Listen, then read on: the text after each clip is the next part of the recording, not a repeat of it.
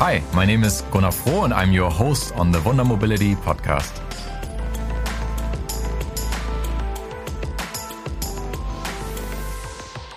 All right, after a very long summer break, welcome back to the Wunder Mobility podcast.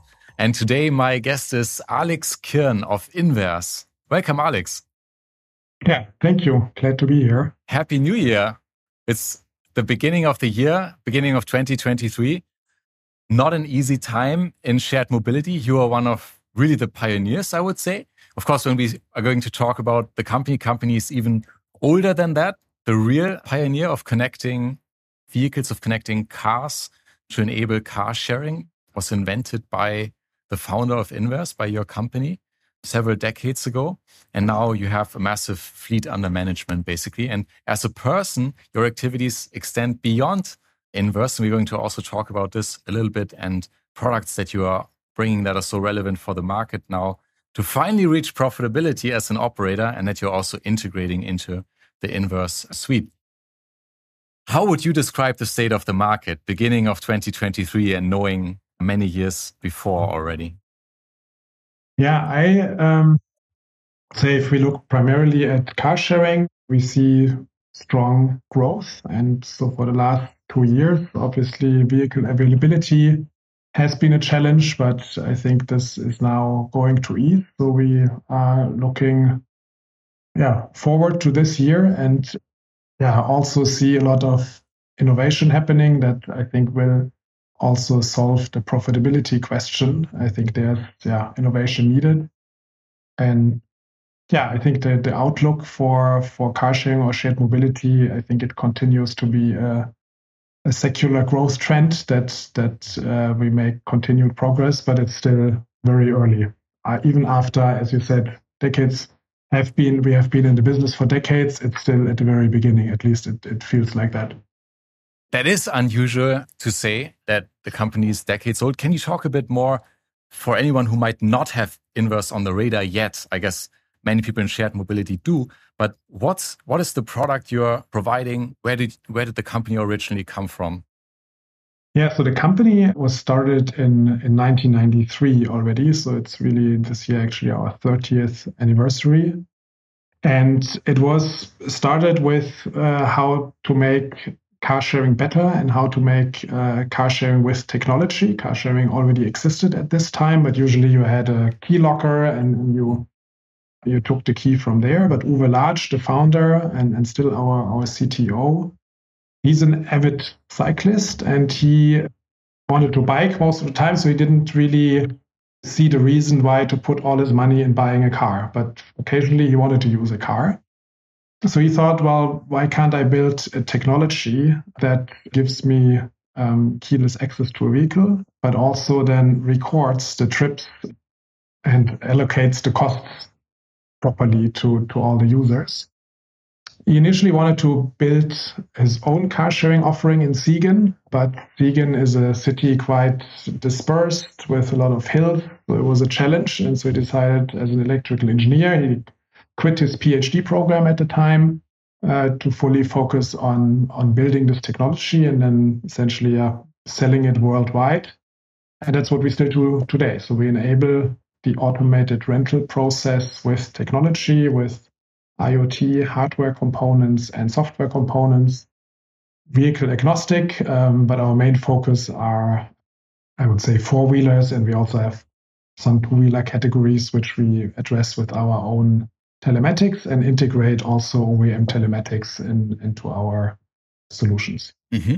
So your product originally was to bring cars into the cloud for a car sharing use case when that wasn't possible yet through a piece of hardware and a piece of software.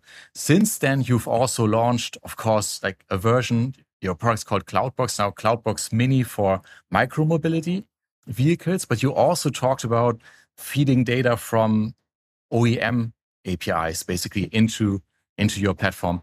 Can you, on the one hand, tell us about like the scale of all of this, roughly order of magnitude vehicles under management now, maybe even market share in some segment if you want, and then why is that for someone who's not super deep in the topic useful to to aggregate all these vehicles into one platform and maybe put your software layer on top of the vehicle that is in the cloud already? So in aggregate, we have 125,000 vehicles equipped with, with our technology. It's primarily cars, four wheelers. And where we look at it, we enable an automated rental process.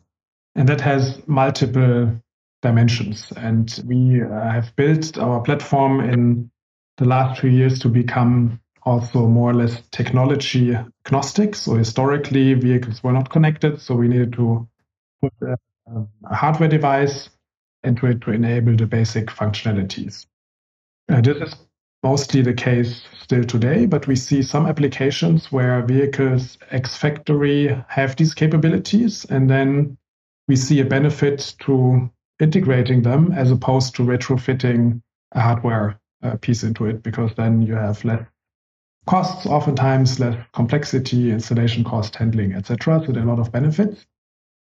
But the possibilities you have with a dedicated hardware are often greater. So it it really depends on the on the business model that our customers want to do, and we have a platform that allows you to yeah, use different data sources, different methods, and we yeah, encapsulate this complexity that comes with having different data sources, normalize it in one platform. So um, our yeah, customers who have developers or our partners who provide software can really focus on the customer management, the user interface, and don't need to deal with everything behind and have yeah more or less a I would say a, a programmable car, no matter the brand or the form factor. If you are able to share this, how would this total fleet size, about 125,000 vehicles you mentioned, break down in use cases? So you're covering, I think, a range of use cases, not just, for example, free floating sharing that many people have in mind initially, but also rental or subscription cases. How would this roughly break down? Yeah, that's a good question. And we don't, um, I don't have the exact numbers in my mind. I would say where, where what our core competence is automating a rental process. Mm-hmm. So when, when frequent rentals happen that are that need to be fully automated in, in terms of access to the vehicle, in terms of billing, also asset protection, where you also want to enforce that because especially if you rent a car, it also is quite valuable as an asset.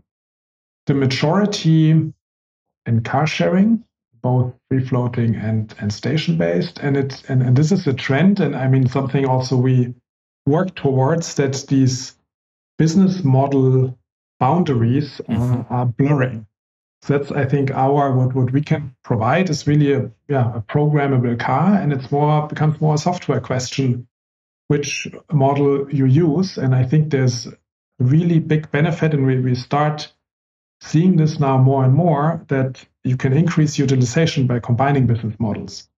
And I think that is also and, and will be more of a game changer to make these mobility services yeah, more profitable so that as a subscription car subscription company, you also temporarily, for instance, enable a peer-to-peer car sharing model or get demand from that. Um, or as a car sharing operator, you combine it with subscription services. And we see early experiments and, and offers that um, that do this. And and a foundation is yeah a technology that allows you to then be, be flexible in that regard.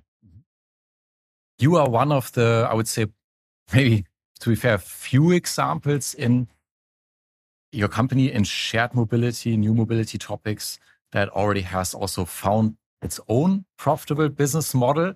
Like just give everyone like a little bit of a feeling maybe for the company you're also um, dealing with and that you've grown in the last um, years. I believe you're, you have like order of magnitude about 100 people there. It's profitable, right? I don't know if German GmbH. So it's like basically at least historic numbers, somewhat I'm transparent. It's profitable, constantly growing, a clear product that keeps evolving over time. Most operators are not there yet. Most operators of shared mobility are not yet profitable. And you alluded to this in the beginning. You sounded quite confident that big steps could be made. What are the topic areas that you have in mind that you think should be tackled? And then kind of a segue also into how your product and other products you're integrating now are mm-hmm. enabling that? Yeah, so I, um, as as you mentioned, I mean, INVERS has been yeah now around for 30 years and has been also more or less a bootstrap company. So there was only the option of being profitable and and reinvesting the money that um, that was earned, and that's how I joined the company in, in 2012, and that's what we've continued to do. And we are also fortunate that we have a number of customers that are profitable and uh, that have also, but these companies have usually then grown also slower. And, and uh, I mean, they have different, obviously, ways to found and, and fund the company. But the companies that are profitable in car sharing, I, I also think about this uh, quite a lot. I mean, they have started out with a user base that is very involved and loyal and and responsible with the assets that they are being mm-hmm. uh, that they are using. Mm-hmm. So it's it's also when you have this kind of customer group much easier to be profitable because you don't have damages that are unassigned and you have oftentimes I mean these companies usually have a monthly subscription so you have also more frequent users and uh, so people know how to use the the offering. And I think where where the challenge then comes in when you try to scale this model to everybody essentially, and that has happened in, in car sharing. I think yeah, primary step was I would say in, in 2008 when Car2Go was founded and really made this uh, a mass product. And and there I think the the challenge and, and the path we we are on is also how can you with technology enable the trust level or enforce also a certain behavior, a certain behavior or spot the people that don't behave correctly because everybody suffers from them. It's not only the operator that has higher costs, but also the follow-on users that have a product or experience a service that's not with what they want to have. And there, I think data comes uh, a lot into the picture. And this, I think, is is key in in um, yeah growing the industry and, and finding ways how how to do this. And you mentioned there's one example, Car2Go, when they kind of pioneered free floating sharing. I believe they did that on your technology also. You were the IoT behind that. Previously, um, station based pioneer in Germany, but not pioneer, but like to bring it more to the masses, massive rollout. Probably Flinkster, Deutsche Bahn, also your IoT behind it. So you've kind of seen them and interacted with them along the way and not not um, I mean, there were lots of um, turnarounds um, in the industry. And you mentioned fraud as one area, better uh, fraud detection, maybe even uh, kind of a selection of users, trust and safety management. How are you working on this? Practically speaking, what's possible, for example, with your technology today that not everyone's aware of or not, not everyone's doing at the moment? Yeah, I mean, there's a multiple. So besides the basic functionality and of enabling this automated rental process that also has a lot of dimensions to it, we have launched in the last few years functionality for doing um, driving analysis. So the, how is how is the driving, how is the vehicle being treated, and what we are now uh, launching as a new product is a damage detection service in, in partnership with a company uh, called Carvaloo that our, our parent company has, has also invested in. And that service helps to locate and and uh, recognize damages with a highly precise sensor and um, because that's yeah a really big issue so up to 10% of revenues which is a lot because that oftentimes exceeds the profits in a shared mobility operation yeah. is being lost by yeah, not assigned damages. So I would say the the two kind of yeah unfortunate truth in, in shared mobility are don't be gentle, it's a rental, and don't tell, don't pay. So mm-hmm. only I think yeah one or two in ten users are honest and and actually report the damage that they have done. And um, if you have a completely automated rental process, which is what we enable, you don't know who it was. And and uh, as an operator, if you want don't want to eat that cost yourself, you need to contact a lot of customers, which I think is also not the right way to do it because that also creates if I wasn't the causer, I I don't want to be yeah be the be accused being potentially accused of having performed a damage. So being able to locate and and allocate these damages is a big I think win and and so we have this technology that um, now has also an accuracy of, of up to 95%. I think will will really bring the industry to yeah a much faster path on profitability.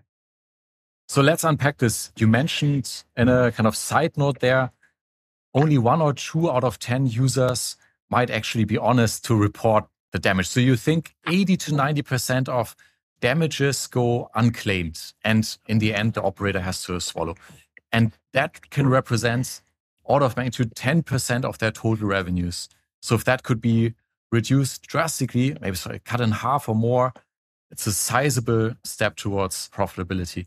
And then you talked about like there is part of the INVERS software solution is a driver analysis, driver behavior analysis that operators could use already to maybe act, serve as a cue or maybe identify some users. Can you talk a little bit more about this? How are some current customers of yours using that? Do they take that data and make a kind of almost programmatic maybe decision on who gets banned and who is still allowed on the service or how actionable is that information basically?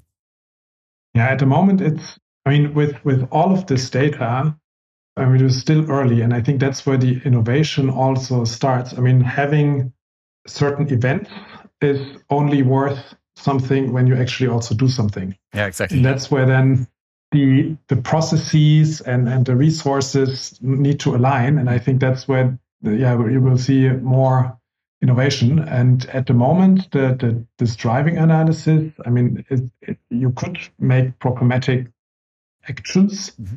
Out of it but at the moment i would say it's it's mostly used when there was an incident to also have a perspective on what happened and what does the vehicle say that happened when when a user reports something or you have a uh, damage and gives you more intelligence. And of course, I mean, data protection is also important. So this um, is something that that only then comes into play when really a certain event has happened. I mean, that's right. also different country by country. Mm-hmm.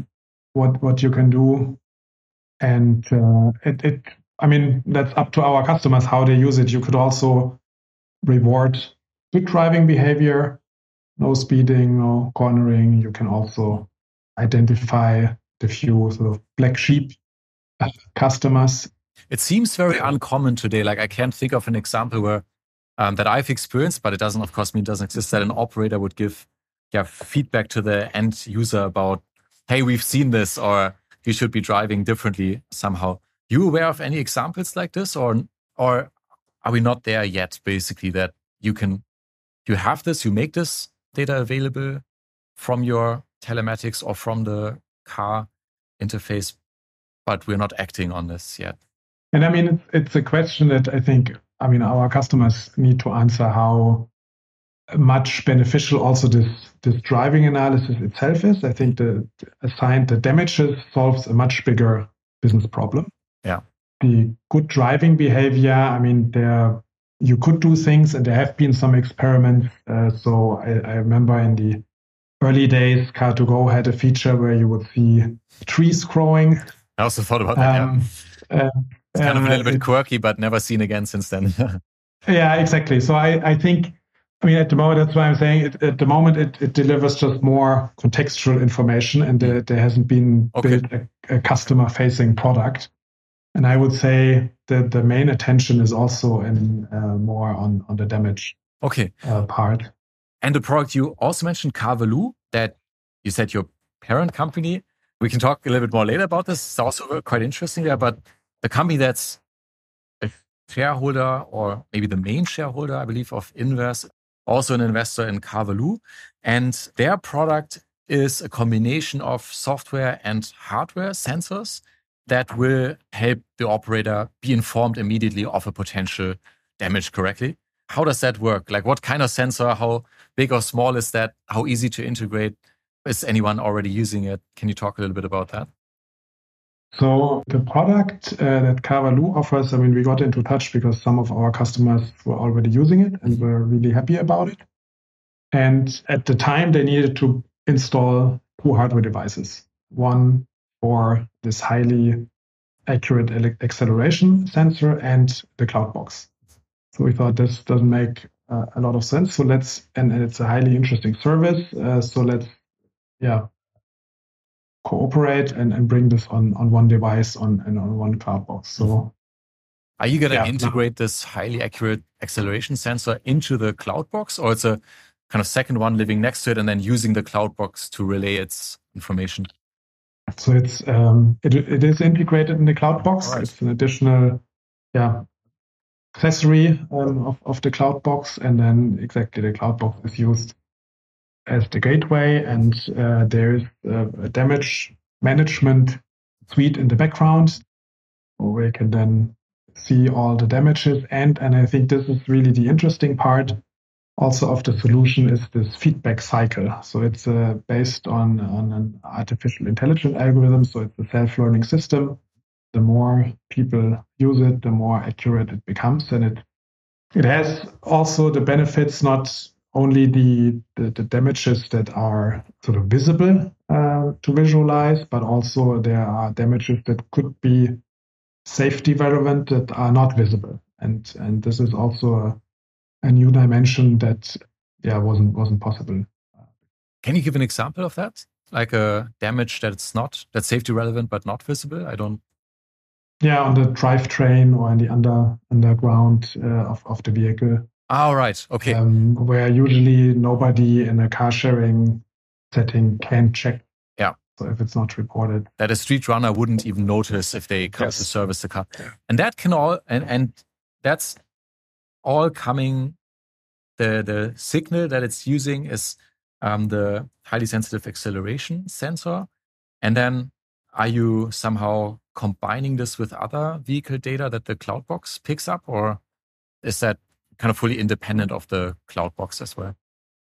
Yeah, no, there's, uh, and this is obviously, I mean, still also not i mean no software is, is fully yeah. finished anytime but this is exactly also where we see more potential to give more contextual information to increase the, the precision but um, the service already i mean that's why i mean has already delivered quite some benefits to all also existing customers that have used it in parallel to the cloud box but we we are quite uh, interesting and uh, did they quantify that somehow, like existing operators who've used this? You said previously maybe 89% of damages go unclaimed at first, but then what part of that were they able to pick up in this way?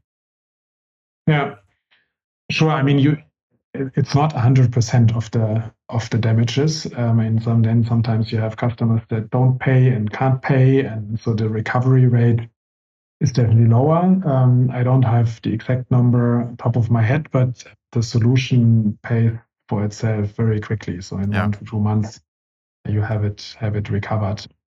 There's not, I mean, in, in many cases, the or I mean, or put it differently, with with with one damage, the, the system pays for itself. Yes, um, and the uh, there is yeah every three months or so, at least there is a damage on a on a car sharing vehicle.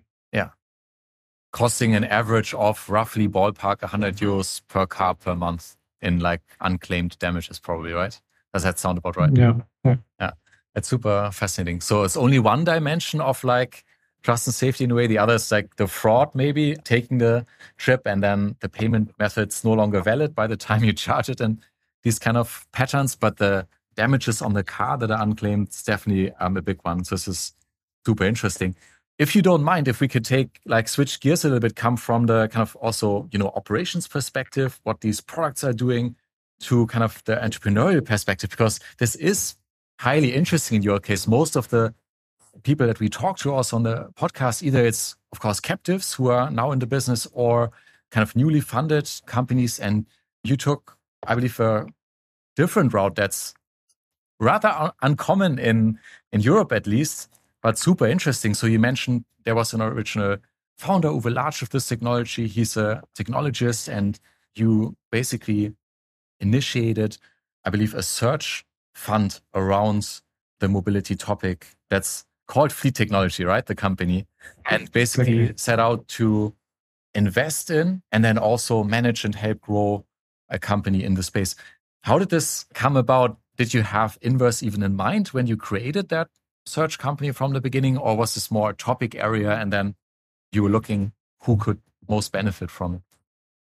Well, yeah, I started actually looking. So my primary motivation was to become CEO of a company that I could also buy and then grow, and um, in an area where technology is important. So I was I was open, and at that time I didn't dare to find something in mobility, frankly. So I probably would could have also ended up in in another area where technology is important, but I was in this was in and I started the, the search in 2009 and in 2011 I had identified INVERS. I mean, it's not hmm. from somebody outside of the industry. It's, actually not that easy, especially at the time, to identify INVERS. And the way I found it was I was a car sharing user in Munich with Flinkster. Mm-hmm. And then there was also a new kid on the block. It was called 60, called uh, 60 Car Club by Sixt. And uh, so I've, I, I saw, well, they, they use a similar technology. And at the time, I had thought everybody builds this themselves. And then that way I found, okay, there must be a supplier to this industry. That's interesting. And then I reached out. I actually wrote a letter to Uwe Latsch. and I think also bringing across my enthusiasm for it. And it, yeah, was, was I think, the right time and, and situation so that, yeah, a good half year later, I had my first day as, as the new owner and, and CEO of INVERS and also sister company LapID. So he had founded two companies. And so my um, yeah search that uh, for a company uh, fortunately led me to INVERS and to the mobility industry. So you basically created a SPAC. Uh, like this became a big topic two years ago, but um, you did it way back. Um, micro SPAC. A micro SPAC with uh, investors behind it, but not a not a target initially. And then researched and then found this company, which had this interesting position that you knew you could grow more, and have been doing um, since then. And I believe the same uh, fund. Do you call it a fund or or I don't know vehicle? is, yeah, is now also invested in Carvaloo that we mentioned earlier. That you you see the synergies with the problem that you're aware of from your customer base that you can integrate into the product. It's highly interesting. And with the intention to, because either we have captives, typical model, either we have captives or we have VCs who have a term on their fund lifetime and of course want to pump in money to make it quick, fast, and then hopefully sell or write, write it off. But that background probably in your case is quite different. The intention is to take to grow and own profitably, right? Exactly. So the, the primary motivation for me to do the, the search fund or choose that route to entrepreneurship was well, I, I didn't have the great idea as a founder. I mean, that would have been my alternative. Um, but was to to run a company and, and and not to run a company and sell it. And yeah, I've now found that that place that I really like, and um, I'm still not that old that I, I sh- should retire. So um, yeah, I, I, just want to continue growing it. And this is also something that in um, yeah the search fund, even though it's it's it's called a fund that applies maybe to some extent it has a an end date. In the search fund, it's not really the case. So the, the, the most successful search fund in, in, in, in the US is, is still run by the person that originally did it, and that was already 30 years ago. And we now, with Fleet Technology, have, I would say, identified two fields. One is enabling automated rental processes, sort of mobility tech for INVERS. Also, Carvaloo falls into that um, category. And the second one is, is LapID, is uh, compliance technology for corporate fleets. These two of platforms we have, and we want to primarily grow organically, but also with collaborations and, and corporations, investments. When you take such a strategic perspective to the market, I mean, it's no surprise when you read up on your background, basically, um, St. Gallen and then Harvard MBA. I think you're like really thinking about the model before rushing into actions. you are also publishing as INVERS, like an outlook on the market and like trends for this year. What are the top five trends and so on? Can you share a little bit your insights now beyond your specific product, your company, or like your approach to investing? What you think the most important trends are for this coming year and why? So one one trend that I think in, in every area is, is interesting the the influence of, of artificial intelligence and how I would say also people that are experts in the operational world can create or influence the systems or even build them. I think that's a big lever. And I think this, yeah, is something that can also be really helpful in, in mobility. Um, I mean, that starts, I would say, even with no code, low code tool. And this, I think, can be also a big driver for, for profitability because, as I said, I mean, these events that we create, somebody needs to do something with them. And yeah, I think I, I wouldn't say I have the the crystal ball, and I, I would say most, and, and that's also something that I I really like about INVERS is that we work with so many creative entrepreneurs that have a lot of ideas and that use our technology as as a foundation. But where what I do see there is, is this blurring of lines between different business models and, and that, there are no hard boundaries anymore between them. Obviously, electrification is a big trend. Also, if I look at, at our um, portfolio or yeah, number of vehicles. When you mentioned AI in the beginning, I mean, it's like now on the Gartner hype cycle, kind of coming quickly to the peak. And then the question, of course, what's in it for us? Like, do we need to do something here in our industry? But also how to get started. So I think, I mean, hopefully everyone's played with Chat GTP by now, and it's astonishing. You can, I asked um, Chat GTP for the typical vehicle sharing operator P&L and what that breakdown is and what it thinks why there's profitability gap and so on, and even asked it for how AI would be used in shared mobility in the future. And it's amazing. We basically thought this would not work because it's kind of private information or it's not there yet. Like you can't search for it in the internet until the end of 2011, but it was a super qualified answer, basically. The breakdown of a typical operator P&L in percentage maps to what we've also seen. And it gives you the relevant qualifiers to say, well, it depends on geography, on the type of vehicle, da da da, but typically this could be an average. And so it's just a really intelligent answer. That can accelerate me to when we write a blog post or when we talk about, I don't know, publishing something interesting, but what's going to be the first very practical use cases potentially? You talk about you're generating a lot of data points. There's maybe opportunity for operators to, I don't know, get more maybe into a kind of a co-creation using AI, maybe low code tools somehow, maybe assumptions they have testing, testing on that. But very practically, like this year, at an operator, at a car sharing operator, what might they start doing that they didn't do two years ago, for example? Mm-hmm. What what can you imagine or that you're already seeing maybe? Yeah, no, I, I, I agree. I mean, this is just I think the the outlook. I think it's rather the use of maybe no code, low code tools or being able to that people at the forefront of the operations can also build processes and, and automation tools to help their work and, and accelerate it and, and deal with the increasing amounts of data that they have at their hands and not needing for every step a software developer. Mm-hmm. And when we think, and I think it's the more immediate impact. Mm-hmm. We're going in.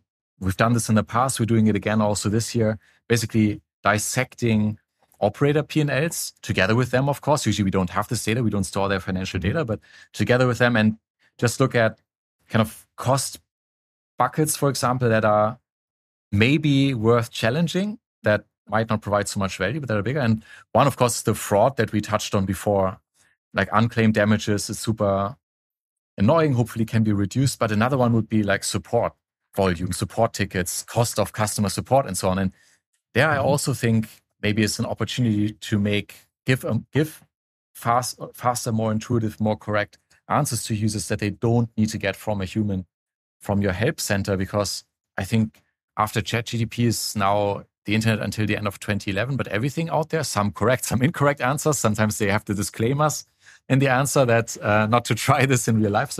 But like a next version soon, I guess, will be to restrict what information this AI takes into account and integrate it into your existing products. So if we could say, we have a very extensive help center.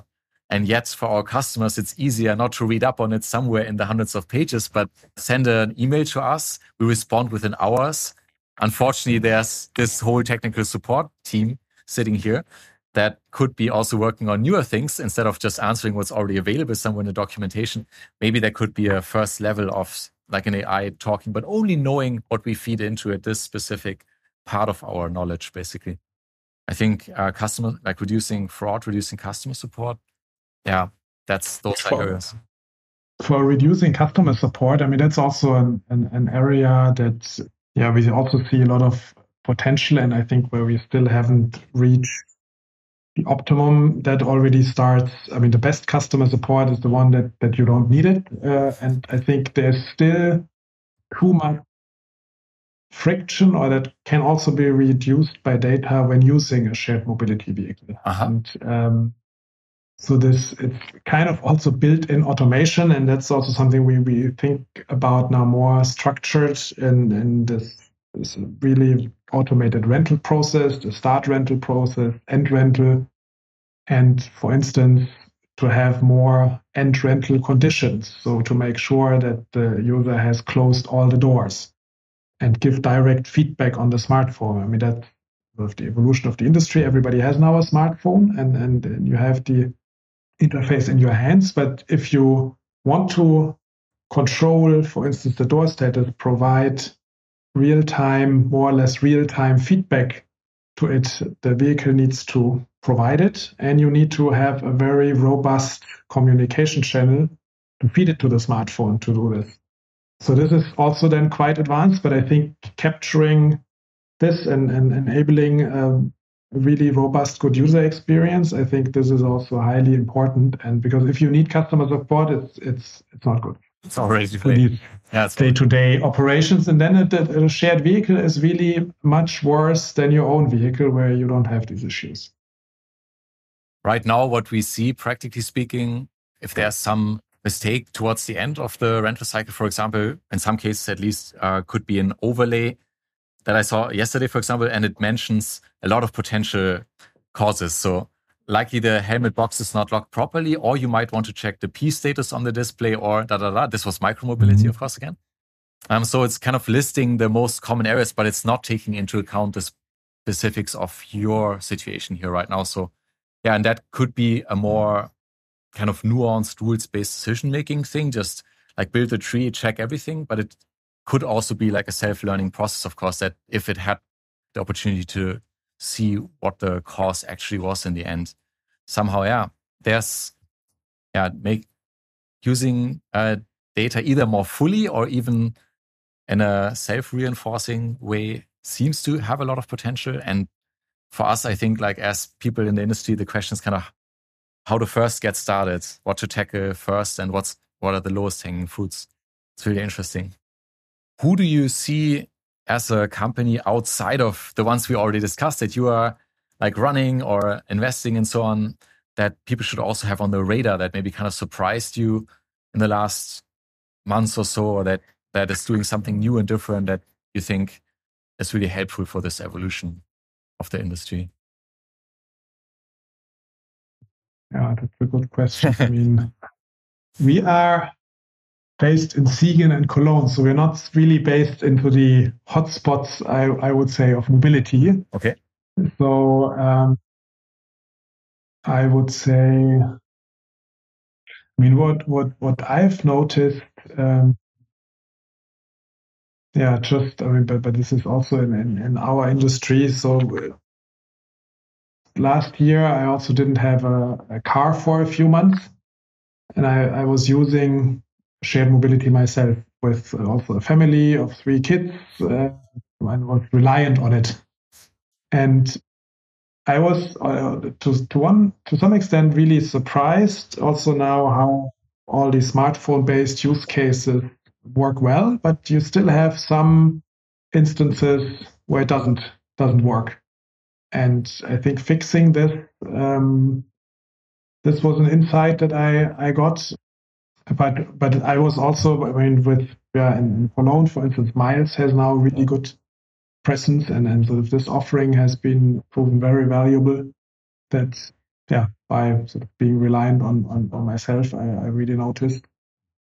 But other than that, in the industry, when you when we look at 2030 predictions and coming from the financial side, kind of like revenue, McKinsey charts, whatever from earlier this month, for example, and they have updated their 2030 predictions, revenue, shared mobility, operator, and they say car sharing, micromobility, hailing. And then car sharing is there at around whatever 10 billion, micromobility 50 to 90 billion, and then hailing a huge range, but presumably 400 to 800 billion. You are coming, of course, from the enabling vehicles to be shared, automating the rental process. But what do you think about this, like really more longer term future mm. and a potential convergence, even maybe of hailing and vehicle sharing? Because, I mean, in the end of the day, if you take your car sharing customers off today, and if their vehicles will eventually become, let's just assume that people are divided about it, become autonomous, they are indistinguishable from a hailing service, basically. Volkswagen has, I believe, some ideas about putting autonomous capability into their vehicles at that point and charging it then per trip or per kilometer is like a feature that you can use or not. So I could see a car sharing any operator, not doesn't have to be run by Volkswagen, but using Volkswagen cars that you can just walk there and pick it up, or you might have to pay a bit extra so it comes to you or also drives you where you want to go.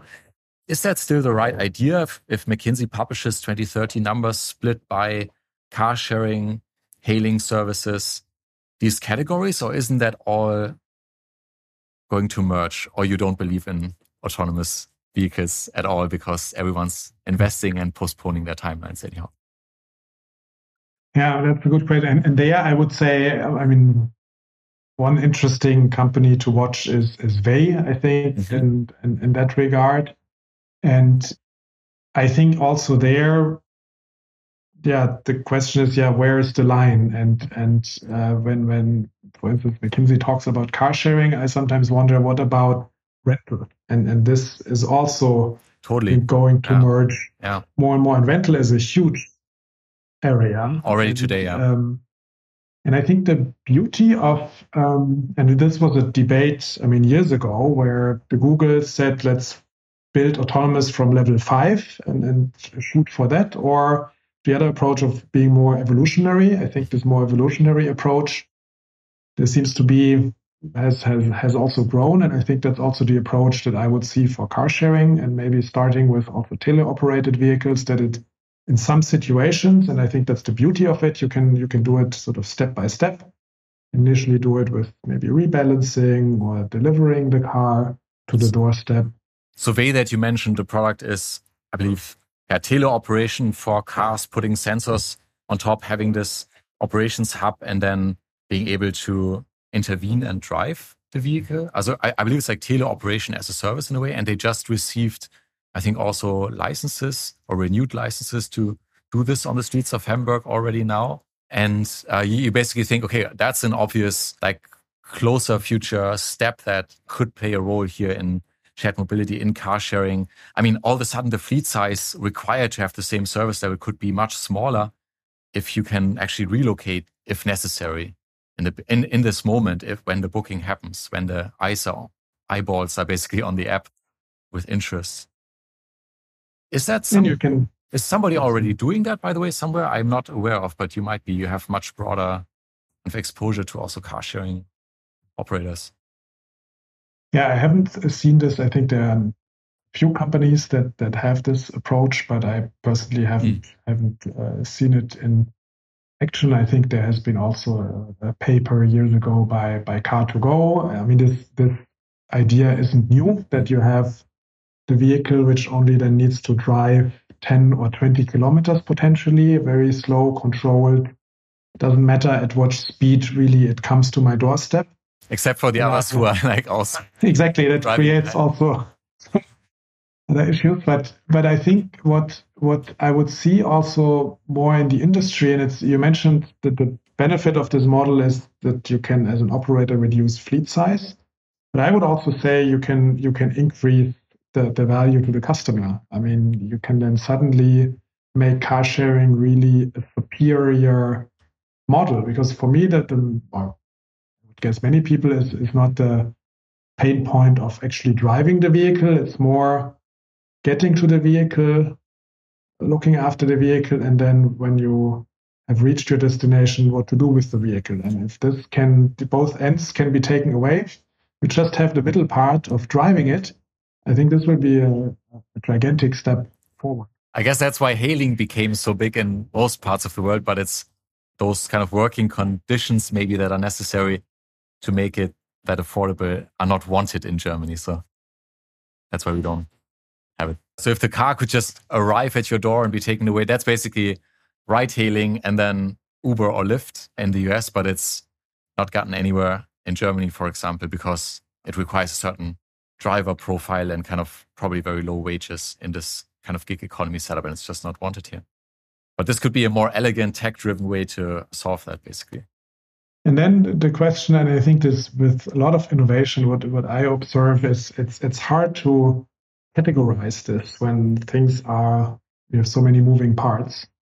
And oh, yeah. uh, so I think there will be a lot of in between, and maybe we'll talk about completely different categories when we have reached 2030. Yeah. And INVERS was founded 30 years ago. You're celebrating 30 years this year. 2030 is only a small seven years in the future. So will the company be by and large like about the same? Of course, it's growing every year, but it's kind of recognizable, notably the same, just bigger or entirely different? Yeah, I mean, I, I mean, that's how we are set up that we will also be there. And I think in this industry, you need to do something for it. You need to continuously reinvent uh, yourself. And if, I mean, that's always, yeah, really interesting. So if, if you look into the future, I mean, you see, okay, a lot of things also need to happen and need to work on. If you look back uh, how where we've been seven years ago, I mean, there has been a lot of progress. So we are now 170 people and I, yeah, I mean, the, the hope is that more the shared mobility also with new trends and with, for instance, also OEM delivering certain features ex factory, the, the threshold to offer and run these services um, uh, profitably profitably becomes lower, and we talk about a much bigger bigger fleet volume and and INVERS, probably still big part of it, but I think could also probably be even a more specialized player in, in, in this value chain. All right. Well, lots of optimism coming from you today, um, I must say, and that's probably very well founded. I believe there's a ton of like potential still to improve the systems, to grow it more, and overall, market research always would say we're still at the beginning, even in your case, your company's case, after 30 years. So, thank you for sharing some insights, some observations with us today. The fraud fraud detection technology, I think everyone should check out. Valoo, Carvaloo. And yeah, thank you for spending the time with us today. Hope to see you around in person soon. Yeah, thank you, Gunnar.